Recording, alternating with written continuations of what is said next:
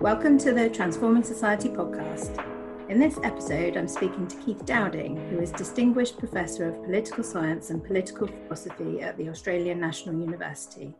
His book, It's the Government Stupid, is about how governments, particularly the US, the UK, and Australian, blame social problems and social crises on their citizens by putting too much emphasis on personal responsibility rather than taking responsibility themselves. Hi, Keith. Hello. Hi, thank you for chatting to me today. Please, can you tell us about the book and why you wanted to write it? Sure. Um, well, the book argues that government continually blame citizens for the bad social outcomes which result from their own policies. So, for example, in the area of gun crime, we can see in the USA, which has this massive death um, and injury toll from guns, you know they blame the bad guys or terrorists when it comes down to accidents, they blame it on people not being careful enough with their guns. They don't blame it on their own gun policies. Or around the world, governments blame the obesity crisis on people for eating too much or eating unhealthy food or not exercising enough. They don't blame it on uh, poor regulations, which lead food manufacturers to add massive amounts of sugar and sodium and trans fats to, to, to the manufactured food. When it comes to housing, for example, the young are told to save in order to be able to buy houses. And we're told that rough sleepers end up in the street because of alcohol and drug problems. Now, I argue that in all these areas, it's government policy that is the root cause of these bad outcomes. While we can assign responsibility to people for the choices that they make from the menu of opportunities which is available to them, that menu of opportunities is actually provided by society and government is the major actor in, uh, actor in society. What, what was my motivation? Well, um, it's not just that I think the government should be blamed, um, but that I also feel, you know, my motivation was that it seems to me that social commentators and indeed political philosophers generally buy into this sort of cult of uh, personal responsibility. They also blame people. So, despite its policy focus, I do see the book actually as one of political philosophy. Uh, as you said, I'm a professor of both political science and political philosophy, and I've, I've published about you know power and liberty and responsibility.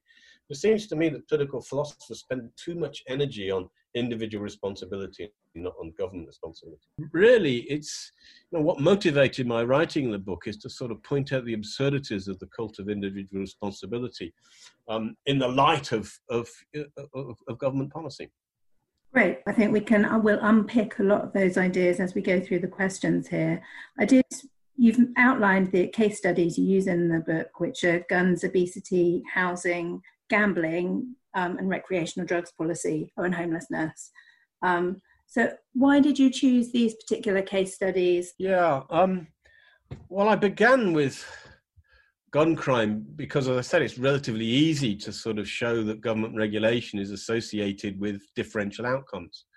Um, not only, you know, mass murders and homicide generally, but also accidents and suicide. Um, the US regulations are very different to other countries, similar countries. Um, and it's not just the number of guns there. There are many European countries that actually have higher rates of gun ownership. But rather, it's the regulations which lead to the ease of purchasing, the lack of background checks, the nature of weapons that can be purchased, all these things which are, are correlated with um, the high death rate.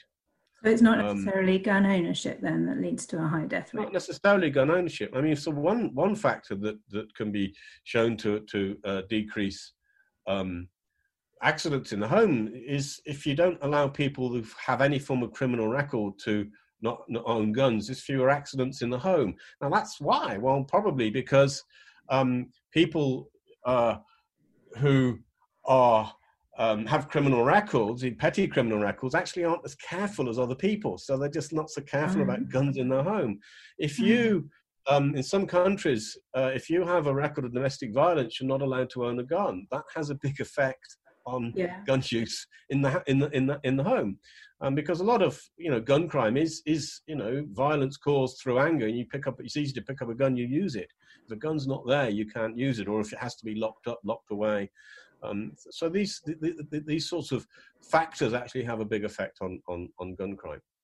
Um, so I, I, looked at that first. Um, I then turned to obesity, um, partly because um, it's a relatively easy sort of, it's a, it's a, quite a straightforward sort of issue. Um, also, you can easily see that the increase in obesity in society over the last 50 years is correlated closely with the increase in manufactured food, fast foods. Uh, so it's quite a, a good example. Um, it's also uh, one in which there's issues about personal responsibility and issues about, you know, should you blame people, fat shaming. Um, and I want, you know, I want to say, well, if you concentrate on regulations rather than telling people not to eat so much, you actually take away that kind of issue that it's it's not always individuals' own responsibility that they're eating, but they're allowed to eat. The manufacturers are allowed to sell them things which are bad for them.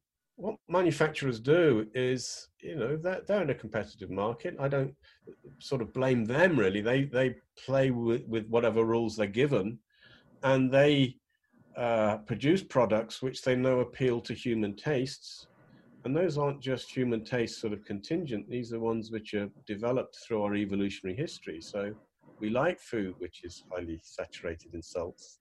Yeah. Uh, because when it's hard to get, your body wants it.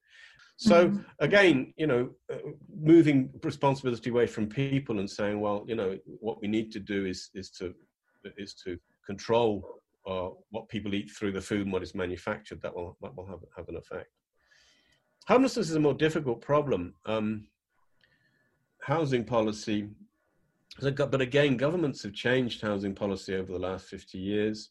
They've had fiscal policies which have in, uh, um, encouraged home ownership, but that's not, we call it home ownership, but a lot of houses people buy for investment purposes now, for second homes, for renting out. Um, uh, and this, of course, uh, uh, increases house prices overall for, for, for, other people who like to buy a home to live in. Um, and it's creating a rentier class, which is, you know, making money from renting the houses to other people. At the same time, government has got out of the business of providing social housing, so private private renting. Um, but now it's got to the case in Australia, particularly, uh, the tax incentives to own properties, even if you can't rent them, you know it's worth your while owning something it's gaining in it's gaining in value even if you can't get, get anyone to rent it. Sydney's got a lot of uh, of empty properties which are there people who invested in them uh, there are homeless people people can't afford houses can't afford flats but there's properties there that are empty. So th- this is a sort of policy which which they have created incentives for people to do this. So those are the sort of three that i look at in terms of you know government responsibility. I then look at ones I haven't mentioned, gambling, um, which is again government has actually deregulated, but um, uh, you know it wants controlled gambling, um, which is a bit more problematic in my thesis. I, I do I believe that the relaxation of gambling laws is a good thing, but it's also created a gambling problem. So there are certain responsibilities for government there. And then there's recreational drugs, which I look at precisely again because it's kind of the opposite of my thesis. I'm saying, well, government regu- highly regulates here, but in fact, uh, drugs policy is failing, and it should be, uh, uh, uh and it should be um, uh, basically a, essentially an argument for a form of of uh, legalization of drugs. So, but again, you know, sort of a, contrary to my thesis. So I'm trying to show why this isn't why this isn't um, a, a, contradiction. Yeah, I'm going to ask you about that one later. Um, sure. So, in terms of case studies you may have considered and didn't use, did you consider yeah. going through climate change and policies around that, or any other areas that this also applied? I, I did. Uh, there, there, were various other issues. I wanted issues which, um, uh, you know, were not so big that it's difficult to pin down responsibilities. Global climate change is not just the responsibility of individual governments, but all governments. Yeah. Um, so again, it's it's an obvious sort of example. I mean, I say that you know government should take responsibility for its policies. So if policies are bad, they should take blame. But if they've got good policies, then they can also take credit. So I mean, it's a it's a responsibility. That's a good point. yeah, you know, it's not just it's not just all bad for government. Government can take credit for certain things. And I indeed, you know, they probably do take credit, don't they, when things go well?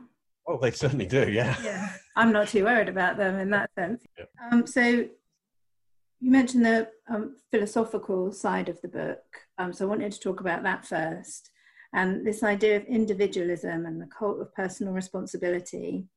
And it's a really powerful ideology and political philosophy that we don't really question. We don't question the way governments shift the blame onto us um, because it's so ingrained, I think. What's the history behind this? In the book, I think you talk about privatization and the shrinking of the state in the 1980s. Yeah, I mean, the attack upon sort of paternalism, the nanny state, and so on, and welfare state really grew up in the 1970s. Um, there was thought to be a crisis of governance there um, at that time. So there was a, a, move towards saying what we need is more market solutions. Um, so privatize, you know, national, uh, nationalize industries to, to privatize those. Uh, and that just create a, a, process where you keep on giving more and more things to the market. So uh, uh deregulation was the sort of key word.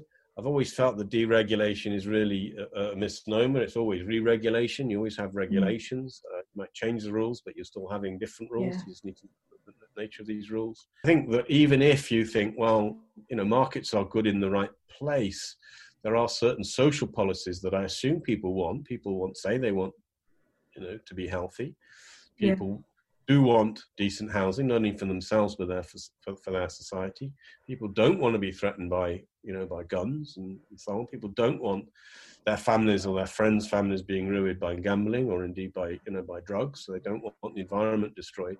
So you know there are there is a, a, a place for the market. You know we don't want government to be supplying us with our food, telling us what to eat, or you know having you know government. Uh, you have to buy your food from government shops or you know um, you know there's no, no, no kind of argument like that in the book. There's certainly room for market. But the argument is is that actually where we're having bad social outcomes and where those social outcomes have got worse over the last 50 years we can trace that to change in government policy. And it's that policy which i think should change and what government has done under this sort of cult of responsibility this ideology of of freedom and, and responsibility is put the blame for the worsening society uh, on on individuals. So you're not. Um, the book isn't about trying to justify a nanny state. Then I think some people might put that forward as a critique.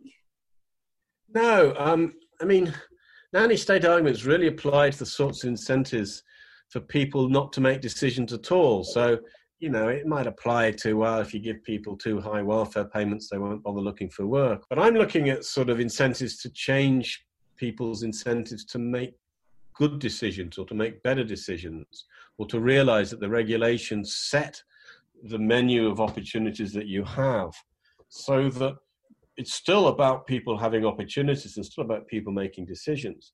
But it's, you know, but, but look, actually, in one sense, if government regulates what manufacturers can put in, into their food, why is that a nanny state for, for consumers? That's telling manufacturers you have to make good products.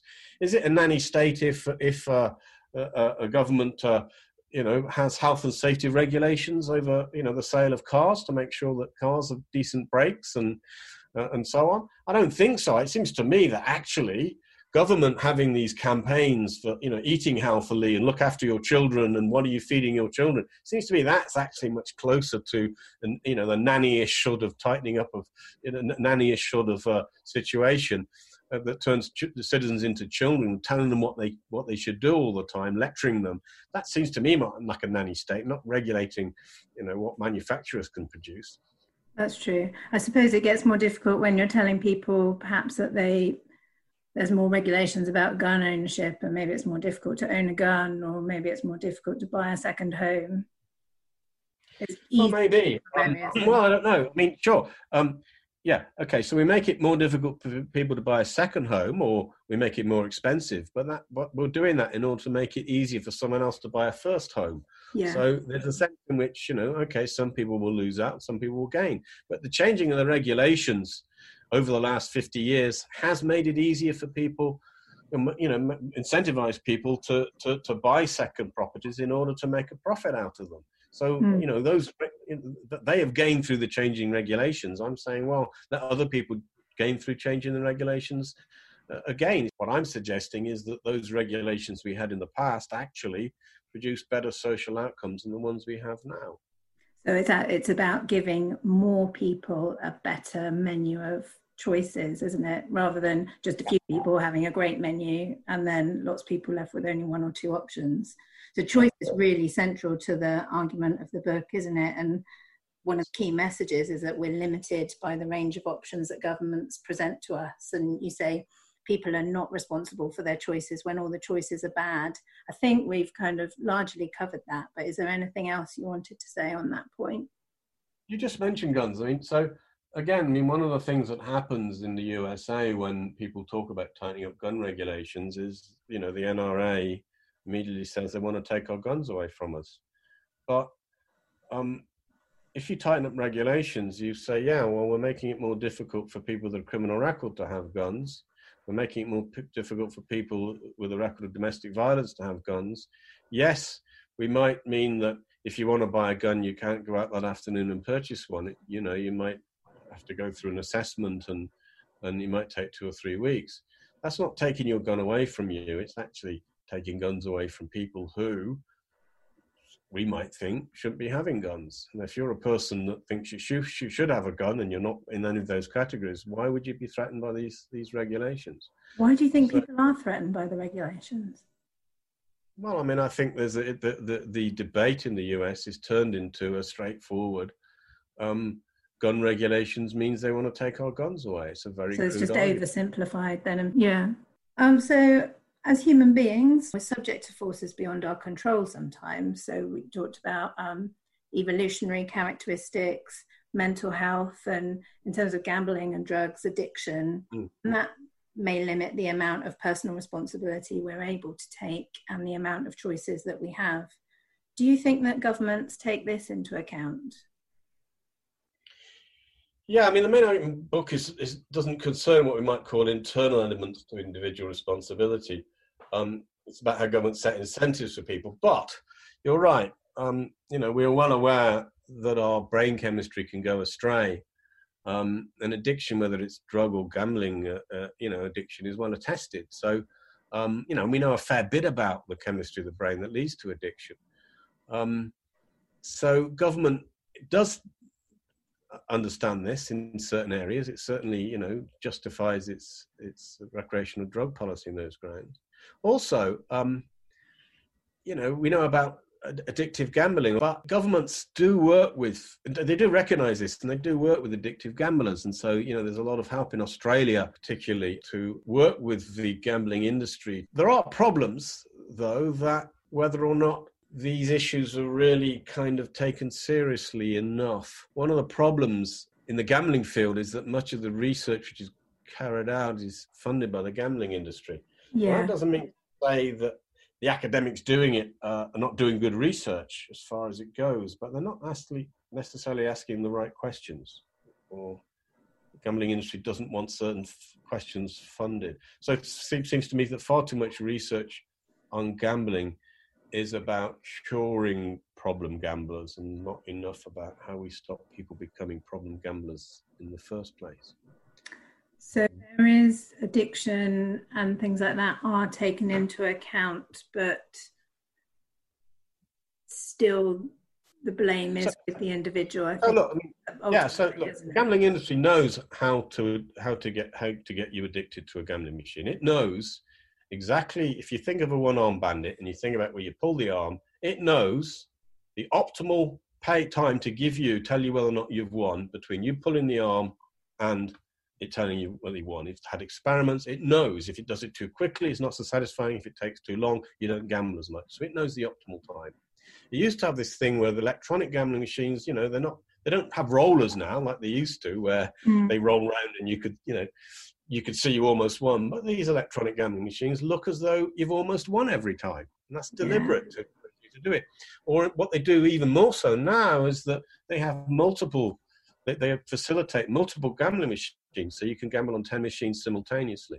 That basically mm-hmm. means that you win every time you play. A couple of those will be winners, but you're losing overall. Now, they've not known all that. They do it in order to get people to gamble more, and actually, they, this creates gambling addiction. Now, government doesn't doesn't doesn't kind of regulate that side of it. What they do mm. is to say, when people up, when people are addicted, what can we do to help them? And the gambling industry then will work with people. Um, actually, it's not it's in the their wrong interest. way around, isn't it? Yeah. Yeah, it's not in their interest actually to, to worry too much about to, to want people to carry on with gambling addictions because they actually build up debt. So in the end, they might not even be paying what they owe them. So it's, Yeah. it, it, the research has been kind of biased because it's, it's it's funded by the gambling industry. And again, government has sort of allowed this to happen. I mean, there, are academics, there are you know there is there is research on this which points this, points out, what's happening. But government, you know, is really uh, um, focusing on the wrong kind of re- regulation. To go back to food, that you know, again, you know, we know that there are these evolutionary effects. We know that actually, you know, you can if you have high levels of sugar, actually, you know, you can get withdrawal symptoms from it, much like you can with opioids and Yeah. opioid addiction. And so, on. so again, government doesn't really take that seriously enough, I think, in its, in its funding.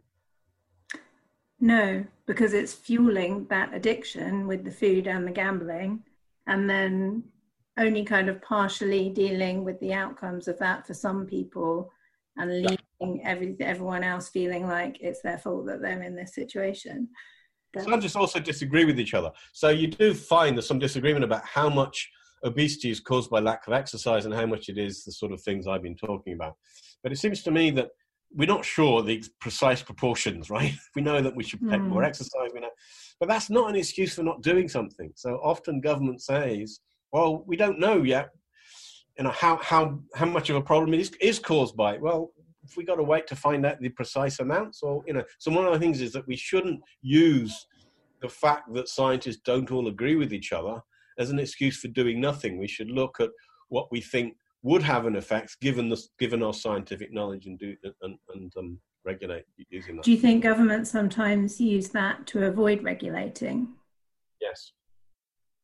Right, okay, obviously. The contrast between the government's policies on gambling that we were just talking about and those on recreational drug use are really interesting. So, um, despite the fact that gambling causes a lot of problems, they do take a relatively libertarian approach. But with drugs, it's a real paternalistic approach. Can you talk us through this and why it's significant and why it's so different in those two case studies? Yeah, well, I mean, to some extent, you might look at the history of the term. I mean, gambling actually is, you know, has a, one of the longest standing kind of paternalistic aspects of government. Actually, I think the first gambling act in the UK was sort of, you know, 1541 or something. So Oh, was it? Okay. that's that, that long. In the 19th century, there was a lot of um, legislation. Uh, in fact, they started legalizing games of skill at that time. Um, but you know, the, the, these these laws were explicitly paternalistic. It was thought that you know gambling ruins families, and it's a great theme of 19th century literature. You know how the families ruined by the gambling. Yeah. Okay. Yeah. This was, this was very sort of paternalistic and very kind of, and there's a religious kind of element to it as well. Um, uh, um, if, if you think about um, uh, the idea of, of unearned income and and uh, uh, you know uh, in, in, Christianity, the sort of idea of gambling is, is something which is so there's a sort of highly religious and sort of paternalistic element to it, which, which is long standing. But th- we've we've relaxed this over time. Um, and the big, biggest relaxation was the 2005 Gambling Act in the UK. Um, Do you think it's been relaxed because people make so much money out of it? Well, well, I mean, I think it's relaxed because people actually believe that you know we became less religious, we became less paternalistic. That people could take responsibility, and again, I don't have a problem with some of the relaxation of the gambling laws, um, I, but I do think that um, you know we need to be aware of the problems that are created, and that we need to understand how the industry is going to bring people in to make money. That's what it does. It's a compet, you know, they're in competition. That's what they do. You can't blame them for doing it. You can't blame the gambling industry for trying to get people to gamble as much as they as they do. No, it's What- like food manufacturers, isn't it? Yeah, exactly. It's their job. It's what they're supposed to do. So, um, but you can say, well, okay, we're gonna we're gonna regulate what you do to, to ensure that we can uh, stop the worst excesses of it. So, Recreational you blame the government. You don't blame the individual. You don't blame the industries, but you blame the government. Yeah. That's right. Yeah. Okay. I mean, essentially, the part of the argument of the book, in a sense, is always the government's fault because the government is the one that creates the regulations. So, in a sense, they can be blamed for everything. That's taking my argument to a little bit of an extreme, but it's kind of the underlying thing is that the way in which government creates regulations actually creates, you know, the, the incentives for the way in which everybody behaves. So, how then does that link to recreational drug use in the sense that they don't regulate it because they don't decriminalize it? So, well, a- recreational, yeah, if you look at the history of recreational drugs, I mean, these this is relatively recent laws. I mean, the first laws, in, and also if you look at why the first laws were brought in, so the first laws, well, the main laws, early laws to regulate recreational drugs, came in because the British government was worried about how drugs were affecting frontline troops in the First World War. Um, and if you, you know, you might have seen Peaky Blinders, where the main characters there learn their drug use from being on the front line. Mm. And again, you know, in the USA, um, you know, Nixon's war on drugs was worried about, you know, troops in Vietnam taking drugs. So actually, the history of the drugs isn't particularly uh, to to, paternalistic to, to stop individuals ruining themselves and their families. And again, actually, some of the early laws were almost explicitly, you know, we could see that, that was explicitly racist. So the early California laws sort of banned the smoking of opium, which is the way in which the Chinese community took their opium. But you're allowed to mix it with alcohol and take it as laudanum, which is how, you know, white people and white ladies particularly took their, mm. took their and indeed, some of the early legislation actually, you know, mentions the fact that they want to stop, you know, white people going into Chinese opium dens. That's kind of explicit in the in the way the laws are framed. So, um, but then there's international pressures, you know, for, for, for the drug trade. The UK, actually, its drug laws in the 1960s, it came under a lot of pressure internationally to, to, to tighten up its laws. And, and you can see, you know, in the book, I sort of go through how I can't remember exactly the figures now, it's in the book, but we've had two or three drug laws between about 1926 to about 1960, and then we have, you know, about 20 laws over the next 30 years. So we're continually tinkering with the laws and changing them, sort of tightening them up. Um, and, you know, the argument of the book is actually our recreational drug laws have failed. Um, you know, it hasn't, it hasn't reduced the drug taking, it, it, more mm. people take it. Also, you know, most drug deaths are coming actually because um, drugs are illegal. They're taking, they're dying because they're taking drugs which are much stronger than what they're used to, or they're dying because of the uh, additives which are in in the drugs. Um, yeah. If they were legalized and, and, then, of course, regulated, then the drugs would be safer. The companies that sold them would have to try and ensure um, the quality of the drug. They'd have to ensure that there was a consistency in what people were purchasing. Um, and, uh, you know, in, in that sense, we might actually get on top of the drug problem more easily than, than, than we do now. Um, and of course, if we also, you know, we, we part of regulation would be not only governing the quality drugs, but also tax policy. Um, we, we would find that, you know, we might actually be able to to to, to um, through tax policies kind of regulate the, the, amount of drugs that people take and uh, uh, raise money to to help those that do get into difficulties. That would be the kind of way in which because you, you still spend as much on on as we do now on on controlling drugs, but it might be paid for by the taxation on these drugs. So, you know, I think our recreational drug laws are found. And, you know, privately, many politicians and senior public servants and and uh, police officers know this. I, I quote a few in the book. So by but by continuing to blame citizens who have drug pro- problems for their drug problems, and governments not taking responsibility for them themselves, they don't have to. They let themselves off the hook of changing these laws. But why don't they? Why don't they change the laws? Do you think when the war on drugs has? I think they propagandized for so long and made the claim that drugs are evil and people shouldn't be taking them that they you know, they're not in a position you know it's very difficult for politicians to be the first to say the emperor has no clothes. They've been saying for so long drugs are evil. They can't yeah. it's very difficult to turn around and say well actually we've changed our mind. They're fine. You can take them. But we'll just we'll just we'll just regulate them. But that's that's the conversation that we need to have. You know, that's yeah. that's need to that's what that's what we need to sort of convince people.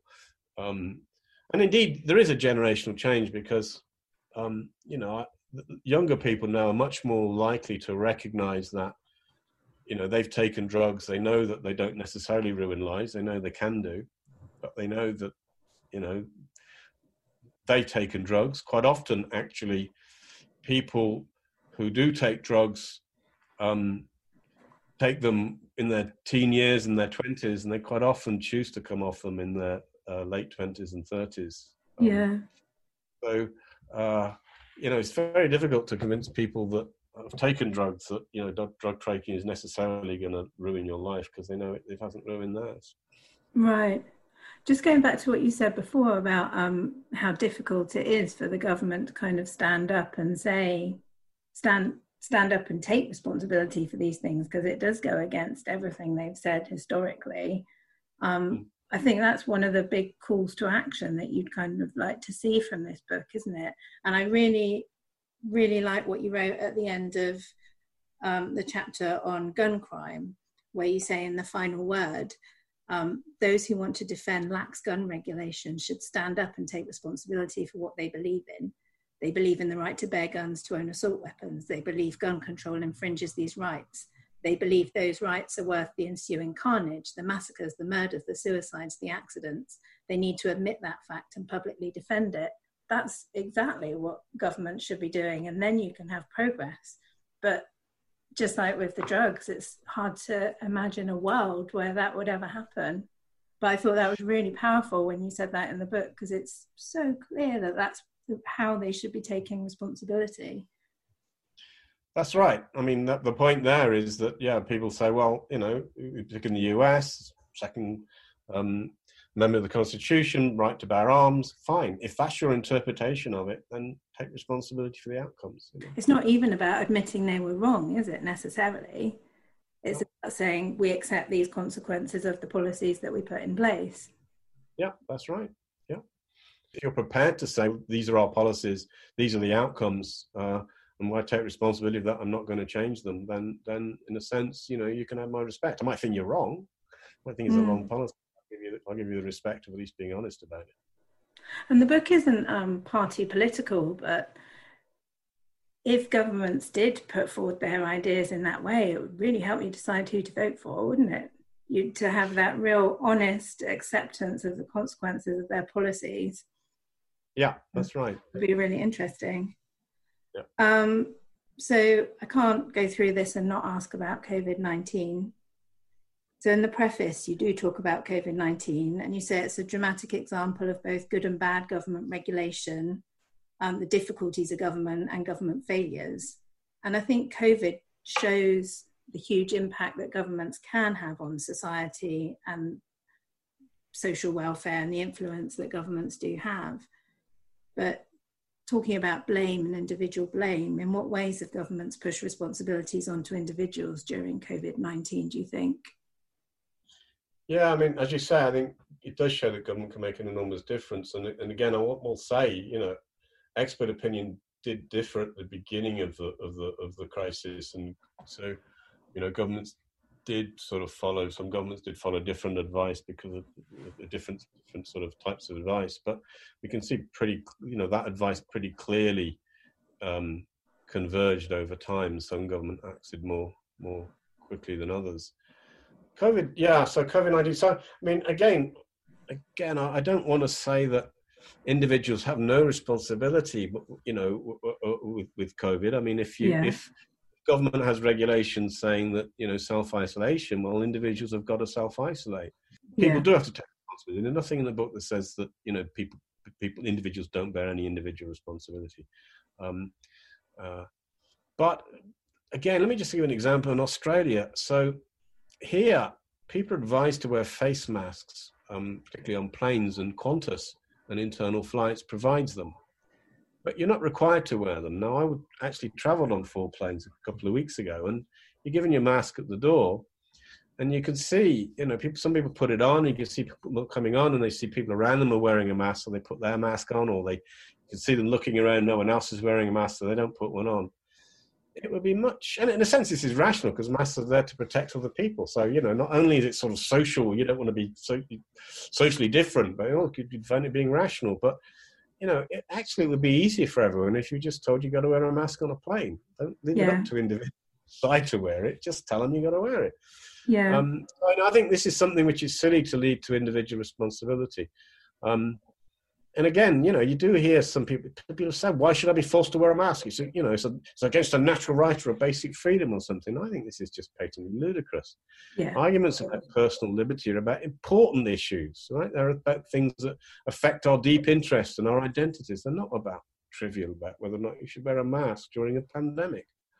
Yeah, but then when people don't, um, um, the infection rate goes up, for example, governments will always say, well, that's because individuals made the choice not to wear masks, not because we didn't make a law to enforce people to wear masks. That's right. So, your book is about how the governments blame their citizens for the consequences of the policies they implement, um, and the fact that the blame lies, the government ensures that the blame lies with individuals. But the book doesn't really talk about why they do this. Why did you decide not to focus on this in the book? That's a nice question. And uh, I think it has a pretty straightforward answer in a sense. My book is, it isn't about the, the cause of the government policy. And to some extent, that's why I say it's a book of political philosophy, not political science. Okay. If I was to write a book that was why do we get these policies, bad policies? You know, if I were to write it under my political science hat, it would probably be entitled "It's Special Interest Stupid." Uh, why governments do what their paymasters say, or something like that. But but I do want to note that explaining why governments say follow special interests and lobbying does not absolve government responsibility. Quite the reverse. It might it might show why they do it, but it doesn't absolve their responsibility. So it doesn't change to know why it doesn't change the argument of the book. The problem is the fact they do it. So my last question is: What would you like to see happen as a result of the book? Um, what should citizens be demanding, and how should governments stand up and take responsibility for what they believe in? Yeah, I mean, I would just like to see pressure put back on government by the public, by the press, by social commentators, by academics.